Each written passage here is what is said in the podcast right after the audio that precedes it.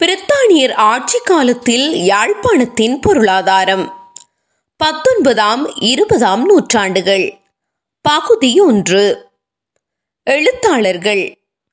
ஆங்கில மூலம் பேராசிரியர் சி. அரசரத்தினம். தமிழில் கந்தையா சண்முகலிங்கம்.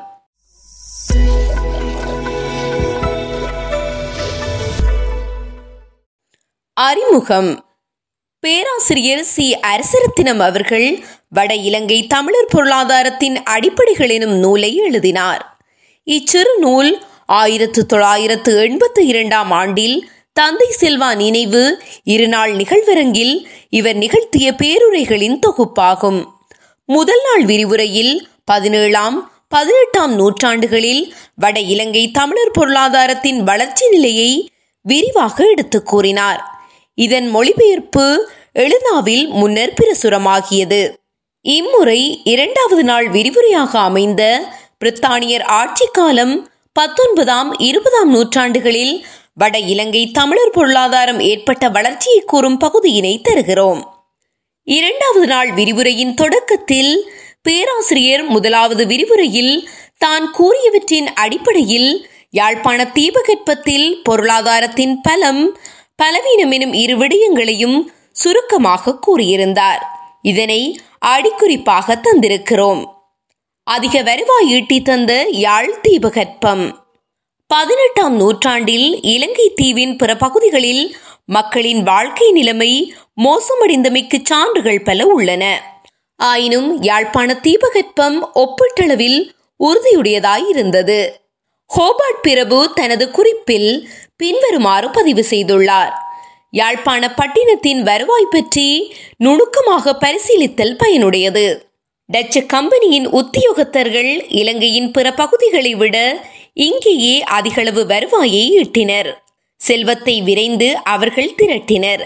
இது பிரசித்தமான உண்மை. டச்சுக்காரரிடமிருந்து நிர்வாகத்தை பொறுப்பேற்றுக் கொண்ட ஆங்கிலேய அரசாங்கமும் வருவாயை உச்ச அளவில் யாழ்ப்பாணத்திலிருந்து திரட்டிக் கொள்வதிலேயே குறியாக இருந்தது என்பது வெளிப்படை. சனத்தொகை வளர்ச்சி.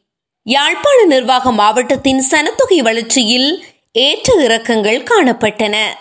இப்பகுதியின் பொருளாதாரத்தின் இயல்புகளை நன்கு புரிந்து கொள்வதற்கு அதன் சனத்தொகையினை பற்றி நுனித்து ஆராய்தல் பயன் தருவது. ஆயிரத்து எண்ணூற்று இருபத்தி ஏழாம் ஆண்டில் யாழ்ப்பாண பட்டணத்தின் சனத்தொகை நூற்று இருபத்தி மூவாயிரத்து நூற்று எண்பத்தெட்டு என கணக்கிடப்பட்டிருந்தது. இது குறைத்து கணிப்பிடப்பட்ட தொகை என கருத வேண்டியுள்ளது. ஆயிரத்து எண்ணூற்று இருபத்தேழுக்கு முந்தைய கணிப்பீடுகளும் அதற்கு பிந்தைய ஆண்டுகளின் கணிப்பீடுகளும் இம்முடிவை அடைவதற்கு சான்றுகளாக உள்ளன. ஆயிரத்து எண்ணூற்று எழுபத்தோராம் ஆண்டில் நிகழ்த்தப்பட்ட சனத்தொகை மதிப்பீட்டின் பின் பத்து ஆண்டுகளுக்கு ஒரு முறை மதிப்பீடு நடத்தப்பட்ட காரணத்தால் முதற் தடவையாக நன்கு திட்டமிட்ட முறையில் ஆயிரத்து எண்ணூற்று எழுபத்தொன்றில் நடத்தப்பட்ட சனத்தொகை மதிப்பீட்டின்படி யாழ்ப்பாண மாவட்டத்தின் சனத்தொகை இரண்டு லட்சத்து எழுபத்தாறாயிரத்து அறுபத்து மூன்றாக காணப்பட்டது. இவ்வாண்டில் இலங்கையின் மொத்த சனத்தொகை இருபத்தி நான்கு லட்சத்து முன்னூற்று எண்பது ஆகும். யாழ்ப்பாண மாவட்டத்தின் சனத்தொகை அடர்த்தி சதுர மைல் ஒன்றுக்கு இருநூறாக இருந்தது யாழ்ப்பாண தீபகற்பத்துடன் பூநகரி துணுக்காயாகிய வெளியே உள்ள பகுதிகளையும் சேர்த்து இச்சனத்தொகை அடர்த்தி வீதம் கணிப்பிடப்பட்டதை நாம் கருத்தில் கொள்ள வேண்டும். தீபகற்பத்திற்கு வெளியே இருந்த பகுதிகளில் சனத்தொகை அடர்த்தி குறைந்ததாக சதுர மைல் ஒன்றுக்கு பதினைந்து பேராக இருந்தது. இப்பகுதியை தவிர்த்துவிட்டு யாழ்ப்பாண தீபகற்பத்தை தனித்த பிராந்தியமாக கொண்டால் ஆயிரத்து எண்ணூற்று எழுபத்தோராம் ஆண்டில் சதுர மைல் ஒன்றிற்கு எழுநூறு பேர் வாழ்ந்தனர் என்ற உண்மை வெளிப்படும். பயிரிடப்பட்ட நிலத்தின் விகிதமாக கூறின் அன்று யாழ்ப்பாணத்தில் ஒரு சதுர மைல் நிலப்பரப்பில் ஆயிரத்து அறுநூற்று பதினாறு பேர் சீவித்தனர். ஆயிரத்து அறுநூற்று பதினாறு பேர் சீவித்தனர். இது முழு இலங்கையிலும் ஆகக்கூடிய அடர்த்தி கொண்ட பகுதியாக யாழ்ப்பாணம் விளங்கியது என்பதை எடுத்து காட்டுகிறது ஆயிரத்து எண்ணூற்று எண்பத்தொராம் ஆண்டில் அடுத்த தடவை சனத்தொகை மதிப்பீட்டை நடத்திய போது இருநூற்று தொன்னூற்றி ஐயாயிரத்து ஐநூற்று எண்பத்து மூன்றாக யாழ்ப்பாணத்தின் சனத்தொகை உயர்ந்து காணப்பட்டது. முன்னரை விட பத்தொன்பதனாயிரத்து ஐநூற்று இருபதால் சனத்தொகை அதிகரித்திருந்தது. இது ஏழு தசம் ஒன்பது வீத அதிகரிப்பு ஆகும். இலங்கையின் மொத்த சனத்தொகை இப்பத்தாண்டு காலத்தில் பதினைந்து வீதம் அதிகரித்தது. யாழ்ப்பாணத்தோடு ஒப்பிடும் பொழுது முழு இலங்கையினதும் சனத்தொகை வளர்ச்சி கூடிய விதத்தில் இருந்தமைக்குரிய பிரதான காரணம் இக்காலத்தில் இந்தியாவிலிருந்து குடிவரவு ஏற்பட்டமையே ஆகும். ஆயின் யாழ்ப்பாணம் இந்தியர் குடிவரவால் பாதிக்கப்படாத பகுதியாக இருந்தது. அடுத்த பத்தாண்டு காலத்தில் சனத்தொகை வளர்ச்சி வேகம் முன்னரை விட குறைவாக இருந்தது. ஆயிரத்து எண்ணூற்று எண்பத்தொன்றில் இருந்ததை விட ஆயிரத்து எண்ணூற்று தொன்னூற்று ஒன்றில் பதிமூவாயிரத்து எழுநூற்று ஒன்றால் சனத்தொகை அதிகரித்திருந்தது. முன்னைய ஏழு தசம் ஒன்பது வீத அதிகரிப்புடன் ஒப்பிட இது குறைந்ததாகவும் ஐந்து தசம் ஒரு வீதமாகவும் இருந்தது. முழு இலங்கையின் சனத்தொகை அதிகரிப்பின் வீதமும் ஆயிரத்து எண்ணூற்று எண்பத்தொன்று தொடக்கம் ஆயிரத்து எண்ணூற்று தொன்னூற்றொன்று காலத்தில் முந்தைய பத்தாண்டை விட குறைவாக இருந்தது. முன்னர் பதினைந்து வீதமாக இருந்த வீதாசாரம் இக்காலத்தில் ஒன்பது வீதமாக வீழ்ச்சியுற்றது. அடுத்த பத்தாண்டுகளில் யாழ்ப்பாணத்தின் சனத்தொகை இருபத்தோராயிரத்து ஐநூற்று அறுபத்தி ஏழால் கூடியது. இது ஏழு தசம் ஏழு வீத அதிகரிப்பாகும். இக்காலத்தில் முழு இலங்கையின் சனத்தொகை பதினெட்டு தசம் ஆறு வீதத்தால் அதிகரித்தது. ஒப்பீட்டளவில் உள்ள வேற்றுமைக்கு காரணம் தென்னிலங்கைக்கு இந்தியாவிலிருந்து பெருந்தொகையில் மக்களின் இடப்பெயர்வு நிகழ்ந்தமையே ஆகும். அடுத்த பத்தாண்டு காலமான ஆயிரத்து தொள்ளாயிரத்து ஒன்று தொடக்கம் ஆயிரத்து தொள்ளாயிரத்து பதினொன்று காலப்பகுதியில் யாழ்ப்பாணத்தின் சனத்தொகை இருபத்தையாயிரத்து எண்ணூற்று அறுபத்தொன்றால் கூடியது. இது எட்டு தசம் ஐந்து எட்டு வீத அதிகரிப்பாகும். இக்காலப்பகுதியில் முழு இலங்கையினதும் அதிகரிப்பு பதினைந்து தசம் இரண்டு வீதமாக இருந்தது. பத்தாண்டுக்கு ஒரு முறை சனத்தொகை மதிப்பீடு தொடங்கப்பட்ட பின் ஆயிரத்து தொள்ளாயிரத்து ஒன்று தொடக்கம் ஆயிரத்து தொள்ளாயிரத்து பதினொன்று காலத்தில் ஏற்பட்ட எட்டு தசம் ஐந்து வீத அதிகரிப்பு யாழ்ப்பாண சனத்தொகை வளர்ச்சியின் உச்சமாக அமைந்தது. முழு இலங்கையினதும் வளர்ச்சி வீதம் இப்பத்தாண்டுகளில் பதினைந்து தசம் இரண்டு வீதமாக இருந்தது.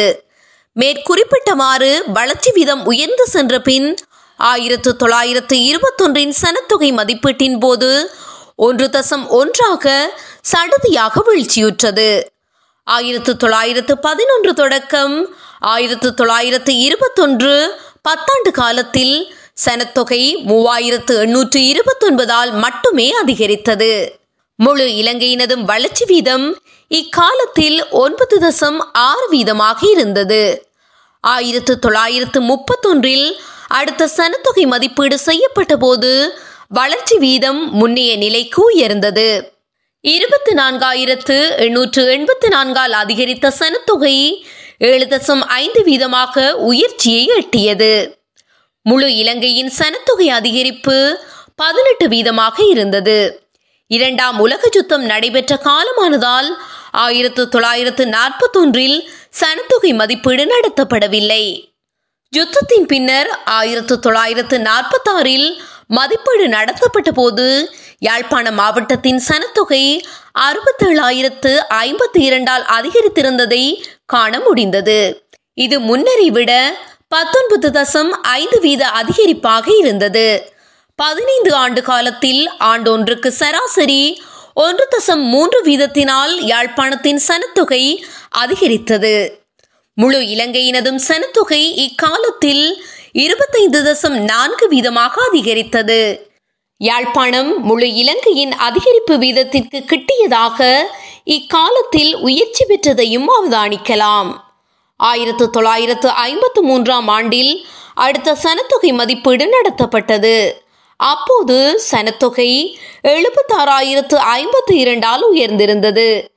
இது பதினேழு தசம் ஐந்து வீத அதிகரிப்பாகும். ஆண்டு சராசரி வளர்ச்சி வீதம் இரண்டு தசம் இரண்டு வீதம் ஆகும் இதுவே யாழ்ப்பாண மாவட்டத்தின் சனத்தொகை வரலாற்றில் அதி உயர் வளர்ச்சி வீதமாக அமைந்தது. முழு இலங்கையின் சனத்தொகை வளர்ச்சியையும் யாழ்ப்பாணத்தின் சனத்தொகையையும் ஒப்பிடும்போது யாழ்ப்பாணம் சனத்தொகை வளர்ச்சியில் பின்னடைந்திருந்தமைக்கு பல காரணங்கள் இருந்தன.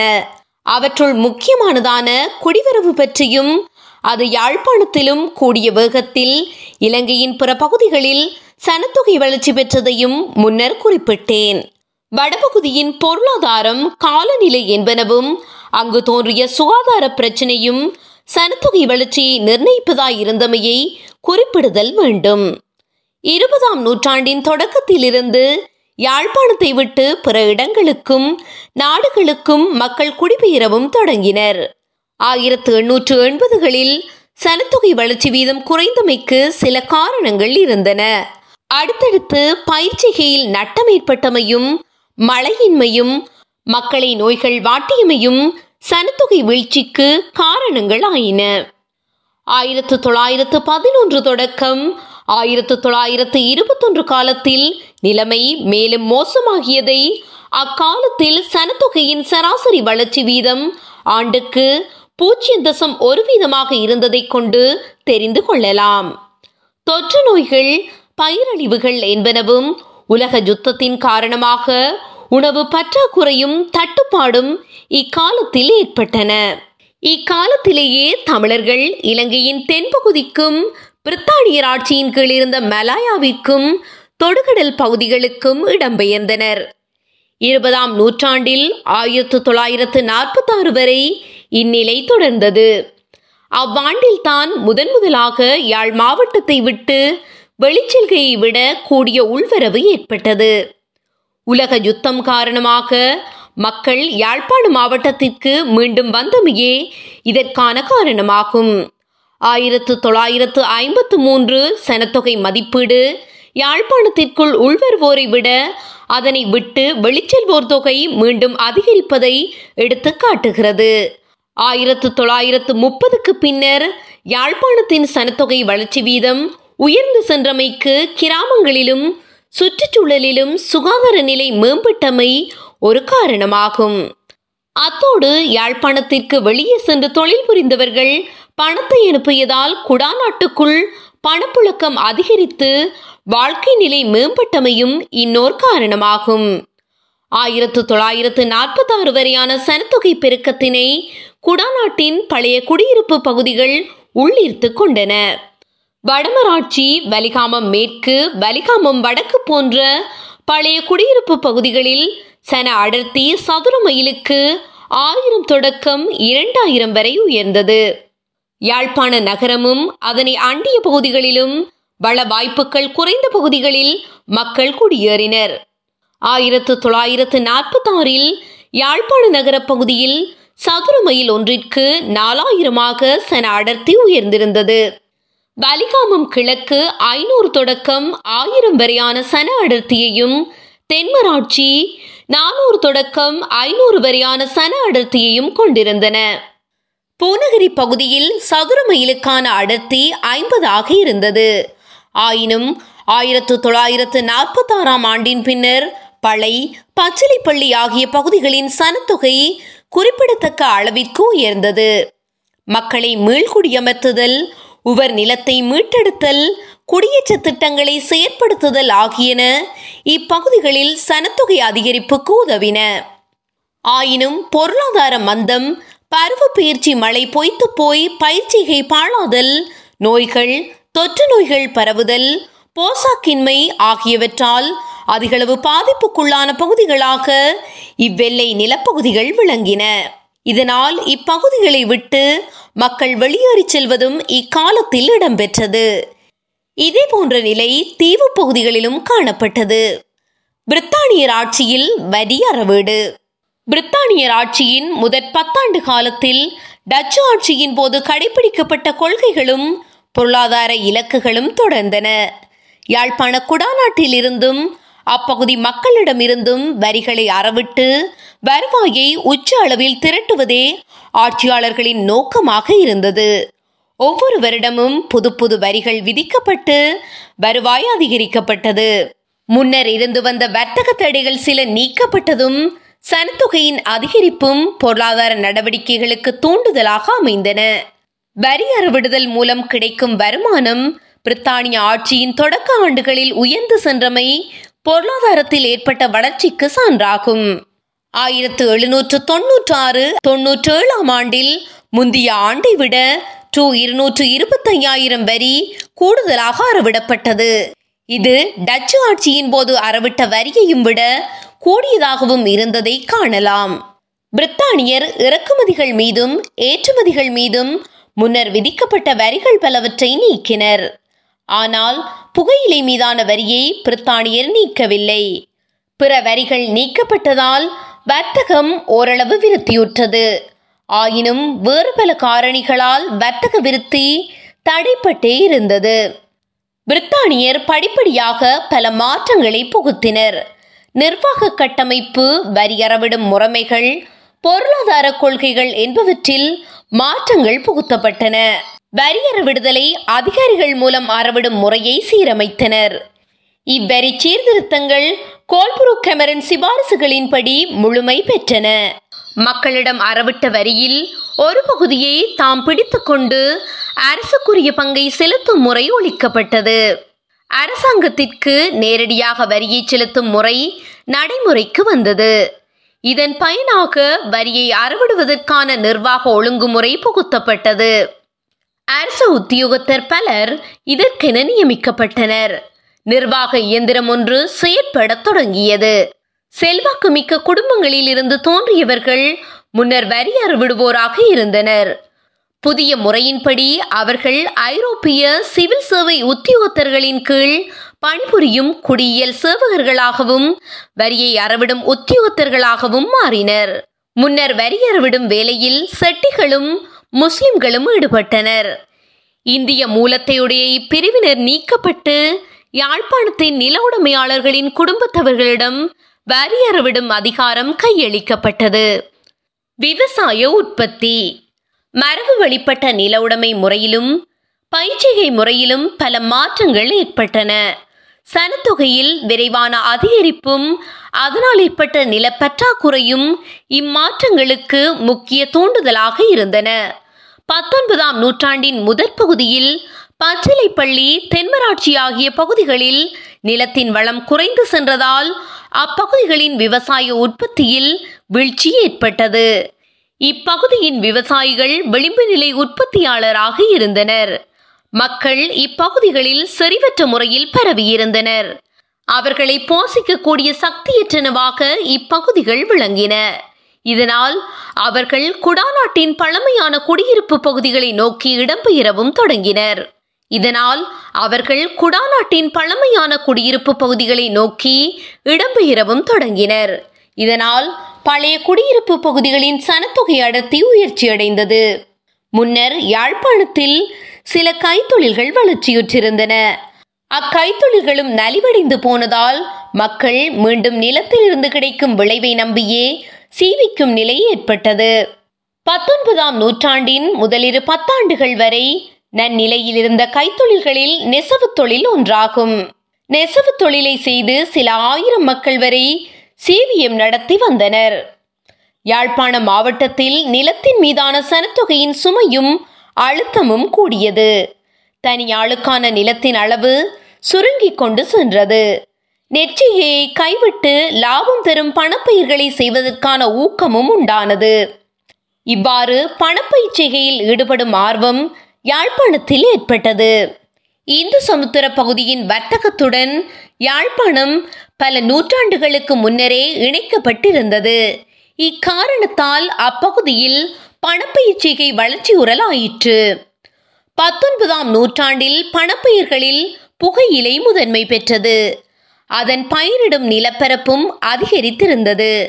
மரக்கறிகளுக்கும் பழங்களுக்கும் கேள்வி அதிகரித்தமையால் அவற்றை சந்தைக்காக மக்கள் உற்பத்தி செய்தனர். இந்தியாவிலிருந்தும் பர்மாவிலிருந்தும் மலிவு விலையில் அரிசி இறக்குமதி செய்யப்பட்டதால் நெற்றியைக்கான தூண்டுதல் இருக்கவில்லை. பிரித்தானிய ஆட்சியாளர்கள் உணவுப் பொருள் விலையை குறைந்த அளவில் வைத்திருப்பதன் மூலம் உழைப்பாளர்களின் கூலி உயர்வடையாதிருப்பதை உறுதி செய்தனர். இது பிரித்தானிய முதலீடுகளும் தொழில் முயற்சிகளும் வளர்ச்சி பெற உதவும் எனவும் கருதினர். நெல் உற்பத்தியும் புகையிலை உற்பத்தியும் பத்தொன்பதாம் நூற்றாண்டின் இறுதியில் வடமாகாணத்தின் யாழ்ப்பாணம் மன்னர் வவுனியா மாவட்டங்களில் பதினோரு லட்சம் முதல் பன்னிரண்டு லட்சம் வரையான புசல் அரிசி நுகரப்பட்டது என புள்ளி விவரங்கள் எடுத்து காட்டுகின்றன. இதனை விட இருநூற்று எழுபத்தையாயிரம் புசல் உலர் தானியங்களும் நுகர்வு தேவைக்காக பயன்படுத்தப்பட்டன. இவ்விதம் நுகர்வு செய்யப்பட்ட தானிய உணவில் அறுநூற்று ஐம்பதாயிரம் புசல் அரிசி உள்ளூரிலேயே உற்பத்தி செய்ய முடிந்தது. ஆயினும் இத்தொகை உற்பத்தியை அறுவடை உயர்வாக இருந்த ஆண்டுகளில் தான் பெற முடிந்தது. பெரும்பாலும் அறுவடை பொய்த்து போவதே வழமையாகும் ஆயிரத்து எண்ணூற்று தொன்னூற்று மூன்றாம் ஆண்டில் அரிசி உற்பத்தி நூற்று ஐம்பத்தையாயிரம் புசல்களாக வீழ்ச்சியுற்றது. ஆகையால் சராசரி ஆண்டுக்கு நானூறாயிரம் புசல் நெல் உற்பத்தி ஆயிற்று என்று கொள்வதே பொருத்தமானது. இருநூற்று எழுபத்தையாயிரம் புசல் உலர் தானியங்களும் நுகரப்பட்டன. ஆகையால் அறுவடை திருப்தியாக இருந்த ஆண்டுகளில் அறுநூறாயிரம் புசல் அரிசியும் அறுவடை பொய்த்து போன ஆண்டுகளில் ஒன்பது லட்சம் புசல் அரிசியும் இறக்குமதி செய்யப்பட்டது. வடமாகாணத்தின் அரிசி தேவையின் ஐம்பது வீதம் முதல் எண்பது வீதம் வரை இறக்குமதி மூலமே பூர்த்தி செய்யப்பட்டது என்பதை இது எடுத்து காட்டுகின்றது. அரிசியின் நுகர்வுக்காக இறக்குமதியை நம்பியிருக்கும் நிலை இருபதாம் நூற்றாண்டிலும் தொடர்ந்தது. சனத்தொகை பெருக்கம் நிலத்தின் மீது சுமையை அதிகரித்தது. நெல்லை விடுத்து வேறு பல பயிர்களையும் பயிரிடும் பல்வேறு ஆக்கமும் அதிகரித்தது. வடமாகாணத்தின் அரிசியின் நுகர்வு தேவை பதினைந்து லட்சம் புசல்களாக அதிகரித்தது. அதேவேளை அரிசியின் உள்ளூர் உற்பத்தி இருநூற்று ஐம்பதாயிரம் புசல்களாக வீழ்ச்சியுற்றது. இதன் விளைவாக அரிசியின் இறக்குமதி முன்னைய அளவை விட ஐம்பது வீதம் அதிகரித்தது. பன்னிரண்டு லட்சம் புசல்களாக இது உயர்ந்தது. உள்ளூரில் அரிசி உற்பத்தி வீழ்ச்சியுற்றதற்கும் பல காரணங்கள் உள்ளன. நெல் உற்பத்திக்காக ஒதுக்கப்படும் நிலத்தின் சராசரி அளவு குறைந்து சென்றது. நெற்றிகை நிலங்கள் சனத்தொகை பெருக்கம் காரணமாக குடியிருப்பு நிலங்களாக மாற்றப்பட்டமை ஒரு காரணமாகும். பிற பயிர்களை செய்வதற்கு நெற்றிகை காணிகளை உபயோகித்தலும் அதிகரித்தது. ஆயிரத்து எண்ணூற்று எண்பதுகளிலும் ஆயிரத்து தொள்ளாயிரத்து தொண்ணூறுகளிலும் புகையிலை செய்கை மிக வேகமாக பரவியதை காணலாம். நிலத்தின் மீது சனத்தொகையின் பழு அதிகரித்ததால் நிலங்கள் துண்டாடப்படும் போக்கும் ஏற்பட்டது. பயிரிடும் காணியின் அளவு சுருங்கியதால் விவசாயிகளால் தமது தொழிலை வருவாய் தரும் தொழிலாக செய்ய முடியவில்லை. ஆயிரத்து தொள்ளாயிரத்து பதினொன்று தொடக்கம் ஆயிரத்து தொள்ளாயிரத்து இருபத்தொன்று கால இடைவெளியில் நெற்றிகை காணிகளின் அளவு சுருங்கி செல்லும் போக்கை மேற்படி ஆண்டுகளின் சனத்தொகை மதிப்பீட்டு புள்ளி விவரங்கள் எடுத்து காட்டுகின்றன ஆயிரத்து தொள்ளாயிரத்து பதினோராம் ஆண்டில் இலங்கை தமிழர்களில் சனத்தொகையின் மூன்று தசம் ஏழு ஐந்து வீதத்தினர் நெற்காணி உடைமையாளர்களாயிருந்தனர். இத்தொகை ஆயிரத்து தொள்ளாயிரத்து இருபத்தொன்றில் சனத்தொகையின் ஒன்று தசம் பூஜ்ஜியம் இரண்டு வீதமாக குறைந்தது. நிலமற்ற நெல் உற்பத்தியாளர்கள் தொகை ஆயிரத்து தொள்ளாயிரத்து பதினொன்றில் இரண்டு தசம் ஒரு வீதமாக இருந்தது. ஆயிரத்து தொள்ளாயிரத்து இருபத்தொன்றில் இத்தொகை நான்கு தசம் ஐந்து ஏழு வீதமாக அதிகரித்தது. விவசாய கூலிகள் ஆயிரத்து தொள்ளாயிரத்து பதினொன்றில் ஒன்று தசம் நாலு ஒன்று வீதமாக இருந்தனர். அவர்கள் ஆயிரத்து தொள்ளாயிரத்து இருபத்தொன்றில் பூஜ்ஜியம் தசம் ஏழு மூன்று வீதமாக குறைந்து காணப்பட்டனர். விவசாய கூலிகளின் எண்ணிக்கையின் வீழ்ச்சியும் நெற்றிகையின் வீழ்ச்சியும் குறியீடாகும். இக்கால பகுதியில் புகையிலை செய்கை ஓரளவு அதிகரித்ததையும் புள்ளி விவரங்கள் எடுத்து காட்டுகின்றன. ஆயிரத்து தொள்ளாயிரத்து பதினொன்றில் ஒன்று தசம் ஒன்று ஏழு வீதமாக இருந்த புகையிலை செய்கையாளர்கள் ஆயிரத்து தொள்ளாயிரத்து இருபத்தொன்றில் சனத்தொகையின் ஒன்று தசம் மூன்று ஐந்து வீதமாக அதிகரித்திருந்தனர். புகையிலை செய்கைக்காக பயன்படுத்தப்பட்ட விவசாய கூலிகள் ஆயிரத்து தொள்ளாயிரத்து பதினொன்றில் மூன்று தசம் நான்கு ஆறு வீதம் ஆகும் இது ஆயிரத்து தொள்ளாயிரத்து இருபத்தொன்றில் நான்கு தசம் எட்டு இரண்டு வீதமாக உயர்ந்தது. கூலியாளர்களில் பொது என வகைப்படுத்தப்பட்டோரின் தொகையும் இக்காலத்தில் அதிகரித்தது. ஆயிரத்து தொள்ளாயிரத்து பதினொன்றில் மூன்று தசம் ஒன்று ஆறு வீதமாக இருந்த இவ்வகையினர் ஆயிரத்து தொள்ளாயிரத்து இருபத்தொன்றில் ஐந்து தசம் பூஜ்ஜியம் ஆறு வீதமாக அதிகரித்திருந்தனர். இவை யாவும் யாழ்ப்பாண குடாநாட்டில் நெற்றிகையில் இருந்து பிற விவசாய தொழில் நடவடிக்கைகளுக்கு மக்கள் மாறிக்கொண்டிருந்ததையும் அதன் விளைவால் பணப்புழக்கம் அதிகரித்ததையும் மக்களின் நுகர்வு பழக்கங்களிலும் போக்கிலும் மாற்றங்கள் ஏற்பட்டதையும் எடுத்து காட்டுகின்றன. தொடரும்.